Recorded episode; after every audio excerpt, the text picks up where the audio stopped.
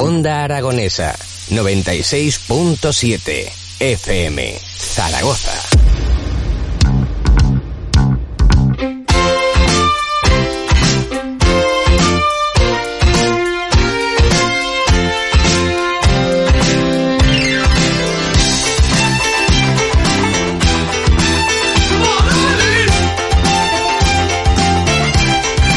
Avanzamos hacia las 11 de la mañana, tan solo 21 minutos los que nos separan de las 11, las 10 y 39 en estos momentos. Y vamos a continuar hablando de, de cine, hablamos de cine, me caché la mar, que, ciudad más llena de cine que tenemos por todos los lados, ¿eh? Hablamos en esta ocasión del tercer festival Retina de Cine y Música en directo de Zaragoza. Para ello tenemos aquí a Eduardo Pérez, coordinador del festival. Muy buenos días, Eduardo, ¿cómo estás? Hola, buenos días, Eduardo. Muy bien, muy contento de estar aquí. Bueno, ahora vamos a hablarnos. la semana pasada estuviste hablando de, del ciclo musical y ahora nos vas a hablar del Festival de Retina de Cine, que ha dado comienzo ayer mismo, ¿no? Eh, no. Hoy, hoy, hoy eh, mismo. Hoy, ¿Cuándo es hoy, no? Sí. Eh, hubiera comenzado hoy. Hubiera dicho eh, que, que, estábamos a jueves, pero no. Sí. hubiera comenzado hoy, lamentablemente las dos charlas que teníamos previstas en, en el Pablo Serrano uh -huh. se han pospuesto, tanto la de la que hubiera ofrecido hoy Pelayo Gutiérrez como la del 4 de noviembre de, de Manuel Vilas sobre Morricone. Bueno. Así que realmente eh, el pistoletazo de salida será mañana con la proyección, la primera proyección de, un documental en, Filmoteca de Zaragoza.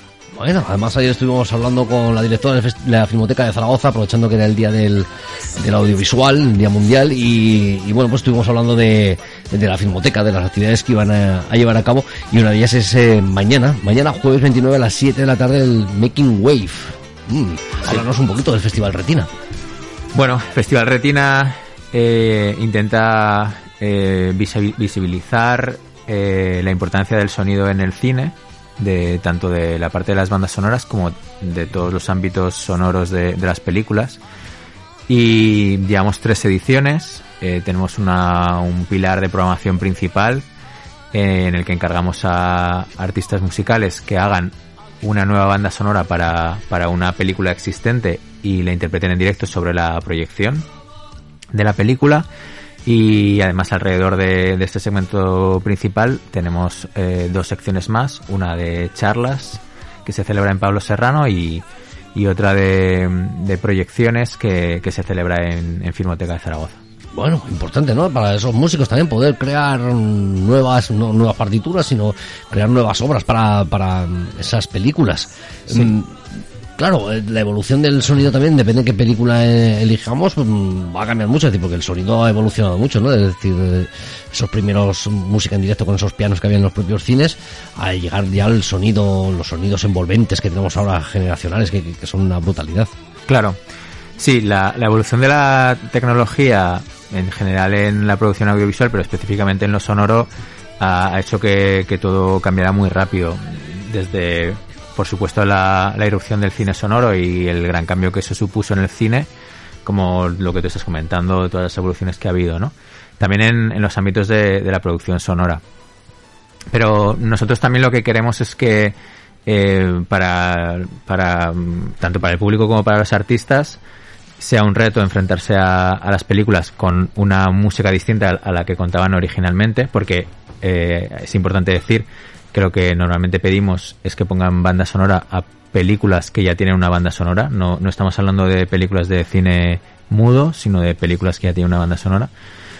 Entonces, eh, de algún modo es una reinterpretación de la obra y, y, es una experiencia singular que solo puede, puede disfrutarse ese día. Eh, te muestra una visión muy distinta de la película y como tú decías, pues con, con desde los sonoros se puede cambiar muchísimo eh, pues incluso la significación de las imágenes o, o, el ritmo narrativo de la propia película.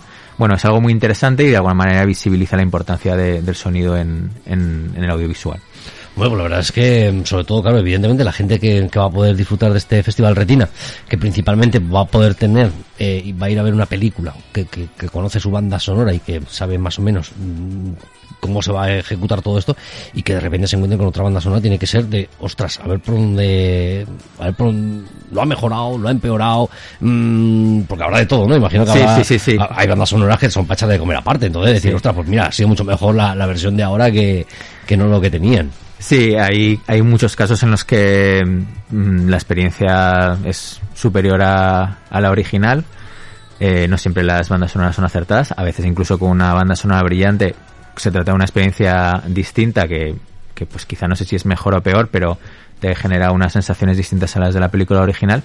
Y también hay casos en los que, bueno, pues eh, igual el, la nueva banda sonora no es superior a la anterior, pero como mínimo es una es una experiencia singular y distinta. Sí, porque cambiando simplemente de géneros, de, velocidad de la propia canción, de ritmos, pues te pueden llevar a, que casi casi podamos decir que, la película cambia de sentido. Sí, absolutamente. Mm, yo pienso, por ejemplo, en eh, el año pasado que tuvimos a un grupo británico, a Tung, poniendo banda sonora a Fahrenheit 451 de, de Truffaut, un clásico. Y realmente es una película que, que a mí siempre me había transmitido unas sensaciones muy distintas y ellos lo llevaron a un punto pues eh, acelerando muchísimo el ritmo de la película, eh, generando unas eh, emociones muy distintas a, las que yo había sentido originalmente y, y, yo creo que incluso creando una narración distinta para la película. cuando, cuando los músicos logran el reto de de hacer cambiar eh, esa significación, realmente la experiencia es increíble.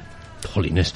Em, claro, y sobre todo cuando juntas, eh, y sobre todo en estos momentos en los que vivimos de esta pandemia, en el que el sector de la cultura, los artistas, los músicos, están en este momento tan, tan de parón, eh, pues claro, pues es una nueva oportunidad, ¿no? Es una nueva actuación, es un bolo más, que siempre se puede sumar y que siempre va a ir bien para, para su carrera musical. Claro, eh, por dos razones. Por una, porque de alguna manera les abre nuevos circuitos, eh, nuevas posibilidades eh, creativas.